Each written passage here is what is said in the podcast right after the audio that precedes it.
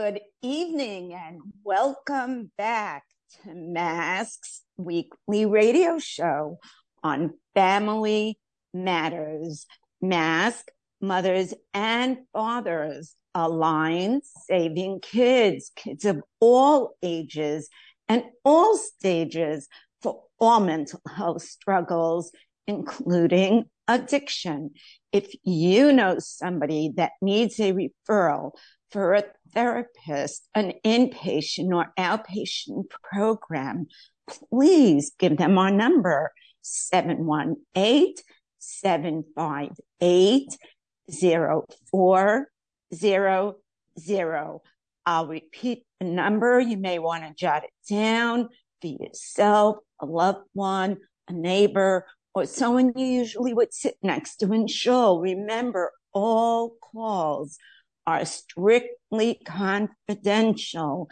Someone can call anonymous and discuss a situation, and we'll be happy to refer them.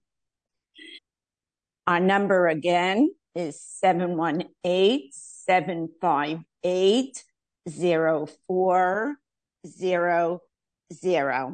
We still are offering Zoom parent support groups Sunday night, Dr. Shmuel Brachfeld, Monday night, Dr. Debbie Ackerman, Tuesday night in person, Dr. Trish Atia, Wednesday night, Rabbi Dr. Ben-Zion Twersky. Feel free to give us a call and we will get you on those groups. So tonight, I'm really happy to have on with us somebody that we've been running back and forth scheduling. Mm-hmm. So I'm really happy finally we were able to get you on, and that is Dr. Erica Harris, who's a clinical psychologist. And she helps families navigate relationship difficulties, anxiety, depression, grief, chronic medical illnesses, and she knows a lot about bullying experiences for with adolescents so and children. So I want to welcome you on tonight. How are you, Dr. Harris?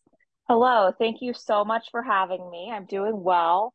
Um, it's such a pleasure to speak with you, and thank you so much for everything that Mask does. You're such a you have such a wonderful organization, and your work is so important and impactful. So thank you so much. Thank you. So let's get right to it and let's talk about the early experiences in childhood and adolescence and how it really influences us as adults and even across one's lifespan, please.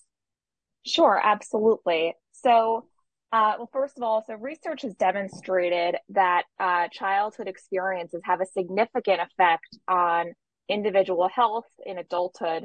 Um, there have been a lot of studies that have found that individuals who experience what are called adverse childhood experiences, or also known as ACEs, early in childhood are often at risk for developing things like depression, anxiety, substance abuse habits, other types of addictions, um, and other detrimental health behaviors as they grow into adulthood.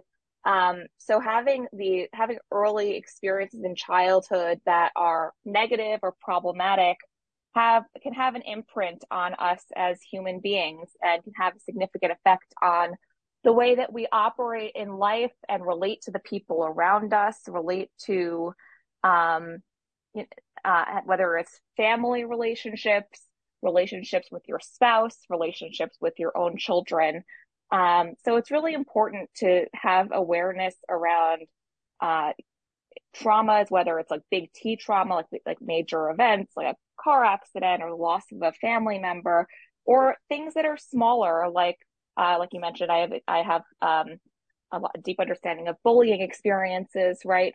Um, having a, an understanding of struggles that you go through as a child and gaining awareness as to how those experiences influence you as an adult can actually help you improve the relationships that you have in your life. So, Dr. Harris, can you talk about triggers? Why some people get triggered by some certain, you know, certain situations and others are not? Sure. So, first of all, the term triggered often refers to the experience of having an emotional reaction to a disturbing topic. And this is something like violence, the mention of suicide in the media or in a social setting. And often when we're triggered, it's because we've experienced something previously that affected us deeply. And then we're witnessing something again later in life. And it is reminiscent of that previous event that was traumatic. And then that brings up this trigger. Um, a trigger, you, you could be triggered by something as an adult, or I mean, it could happen as a child too. Um, but to give you an example, let's say you are as you are at one point in your life in a car accident. You end up at the hospital, you broke a bone, you have some kind of a physical trauma, and there's a recovery period. And this has affected you emotionally because this was a very trying experience in your life. Uh, moving forward, you know, you, you move on, on from this experience, you've recovered, and you're watching a show with a friend, and this friend has not had the experience of a car accident, if we're following this example. Um, so a person, so you might be watching a show, and in the show they show they, they show a car accident, and the person who was in a car accident might then have uh, trigger get triggered, and this could be things like racing thoughts, um, feeling easy, feeling very overwhelmed, physical reactions like rapid heart rate, heart palpitations, um, rapid short breathing, tightness in your chest, feeling tingling on your skin, etc. Right. So the person that was in the car accident has is having a strong reaction because it's reminiscent unconsciously of that previous event whereas the person that that, that is sitting next to them who is also watching the same TV show is not having that reaction because they don't have a, relationship to that kind of an event they don't have a history of where they had a similar experience um if that makes sense yeah Absolutely. Now, you brought up about relationships and spouses in their marriage. Let's talk about how the way one communicates with the spouse in the marriage actually affects children. Sure, absolutely. So communication is incredibly important in general in relationships. Um, but the way that you talk to your partner, to your spouse, um, it it shows children what it means to have relationships, right? You can think of the family system almost like an ecosystem. Everything it, it, and children are like little sponges. They're up, they're learning about the world through the experiences that they're exposed to early in life. And so if you are, you know, if you know you're married and you have children and the children are watching mom and dad, you know, your mother and father uh, communicate and there's tension, there's arguing, there's fighting, that's for, you know, using this example, there's a lot of instability in the household. And that might teach a child that relationships are unstable, relationships are unsafe, and maybe I shouldn't allow myself, I mean, I, this is an example, but maybe I shouldn't allow myself to have a relationship because I'm not seeing something, what I'm seeing is, you know, they're not saying actively that I'm not, I'm seeing as unhealthy, but that is kind of the message that's being sent. Having a safe home, having uh, you know, a mother and a father that are communicating well with each other, that are respectful towards each other, and are able to reflect on and communicate their needs to each other are modeling healthy relationships for their children. And do you want to share what you see the most important component to a healthy relationship is? So, what I see as the most important component to a healthy relationship, it's actually, there's actually two aspects. The first is communication, and the second is trust. So, communication is so essential in a healthy relationship because you're communicating with your spouse about your your needs. I mean, this, whether it's a whether it's a relationship with in a marriage or a friendship or whatever it might be, having the ability to communicate your needs, be able to be, being able to be receptive to the needs of the other person that you are in a relationship with, um, and validating the the needs and the feelings of the person that you're with and getting that validation in return is so important um, and the other important aspect here is trust being able to uh, recognize that the person that you are in a relationship with has your ha- has your your best uh, has has good intentions for you, has uh, your best interests in mind, and that you have their best interests in mind. Um, being able to ha- to being able to, as I said, to trust each other and to recognize that their your needs and feelings, respectively, are important because you're having them. Let's talk about secure attachment relationships and the importance for children as they're growing up. Absolutely. So, secure attachment is um, is a foundation. It lets your child explore the world and have a safe place to come back to. Um, and secure attachment, you know, generally is the first way that babies learn to organize their feelings and their actions. Um, and they look to the, and, and babies, infants, children, they look to the person who provides them with care and comfort for support, knowing that they have someone that they, someone they, they can trust, that they can rely on, the parent. Um, and recognizing that it's safe to go off and explore, but to know that when they need to come back to the parent, that the parent is there and available to them. Um, and ha- so having this kind of secure healthy attachment is essential to having, you know, a healthy emotional life, a healthy emotional experience, um, because it's kind of the the uh, the blueprint to a healthy life. Kind of recognize being able to know that the person that you rely on is actually going to be there for you. Um, and that you can go off and explore and create your own relationships as you grow and develop into adulthood. And many a times somebody that is brought up with unhealthy childhood for whatever reasons, um, then choose the wrong spouses. Mm-hmm. Right, right. If you grow up in a household where your parent, your caregiver, whoever it is that takes care of you, is unavailable, does not show affection and care, right, is dismissive, is overly, let's say, authoritarian, is very strict rules without an explanation of why, right?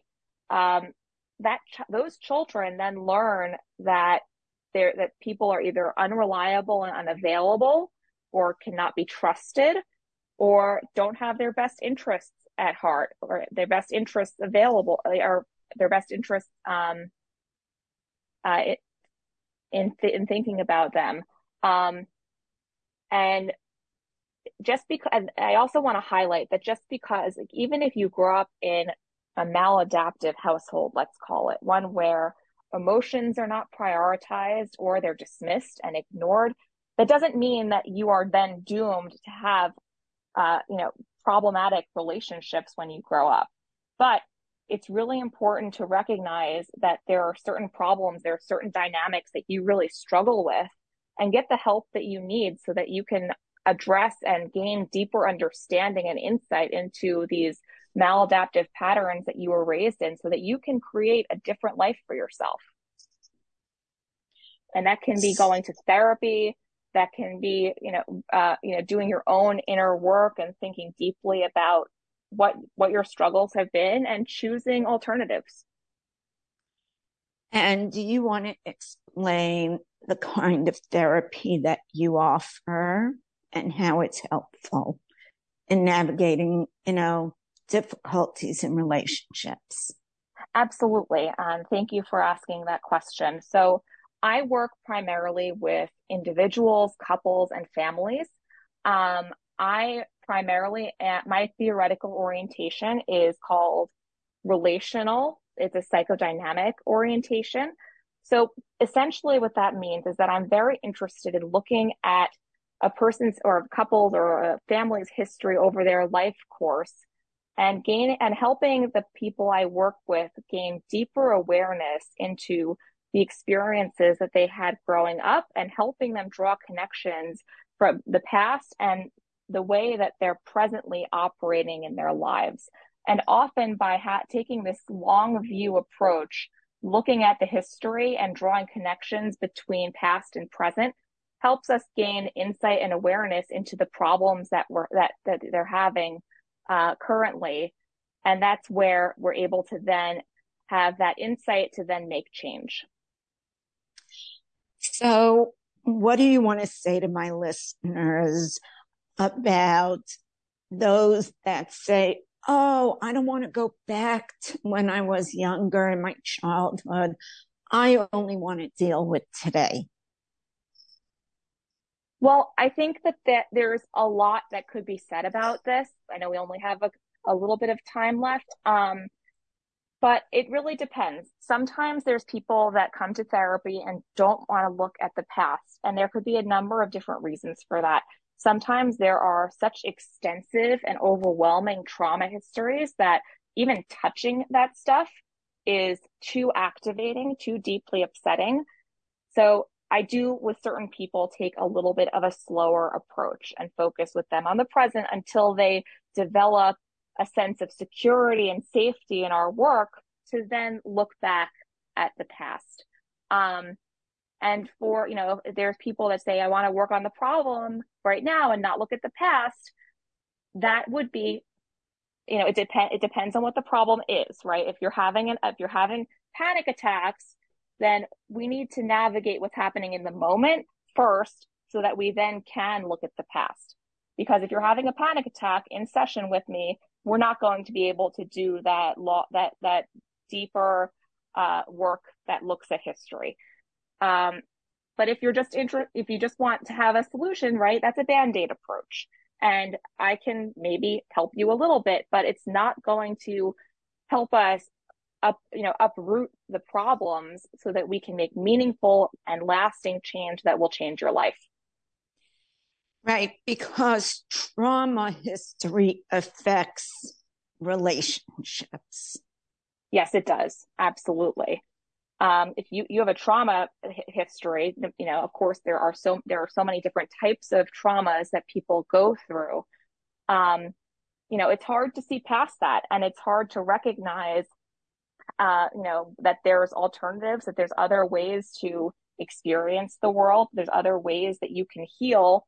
Uh, but that healing process, that rec- the recognition of the trauma history is so crucial so that you can then move forward and develop a healthier relationship first with yourself in order to then have healthy relationships with others.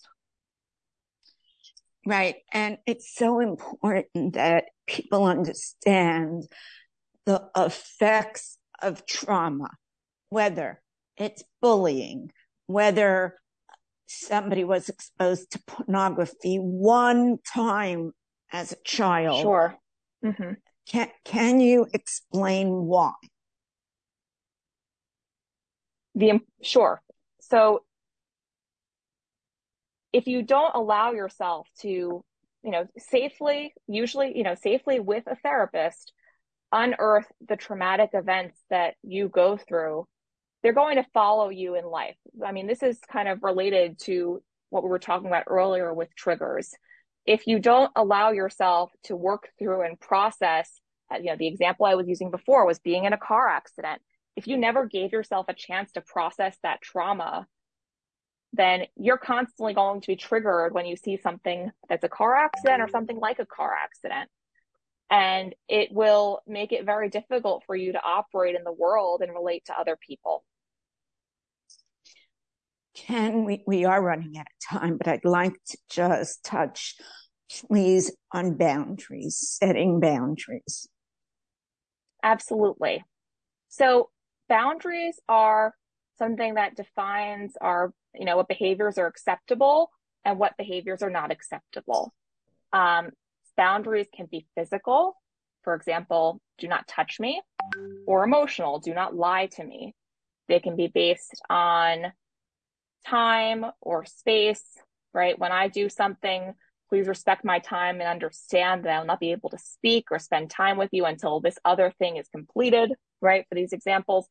Um, boundaries are a form of self care recognizing what works for you and what doesn't, creating limits and structure around yourself, right? Having boundaries, it promotes autonomy, it helps prevent burnout, it allows for improved emotional health. Um, what else? It ha- it allows you to have help better self care, um, reducing reduces stress, and it also allows you to have clear expectations for other people. Um, you might have you might um, have you might have certain needs, and it's important to recognize those needs and understand that that sometimes there are things that don't work for you, and that's okay. Well, really important conversations to have. I really want to thank you for coming on. It's so nice to have you finally. Oh, thank you so much. It was such a pleasure to speak with you. And again, thank you so much for everything that Mask does. Um, it's such a wonderful organization. And um, I really enjoyed this chat. It was a lot of fun speaking with you today. Thank you. Hope to have you on again soon. I would love I'd that. Like, thank you. Great. I'd like to wish everyone a very good evening, a beautiful Shabbos, and always remember, hang in, hold on, and now still virtually hug tight. Tonight's show is in memory of Rivka Bas Yisrael. Please consider to go online to maskparents.org and make a donation so we could continue with all the mask programs. Thank you and have a good night.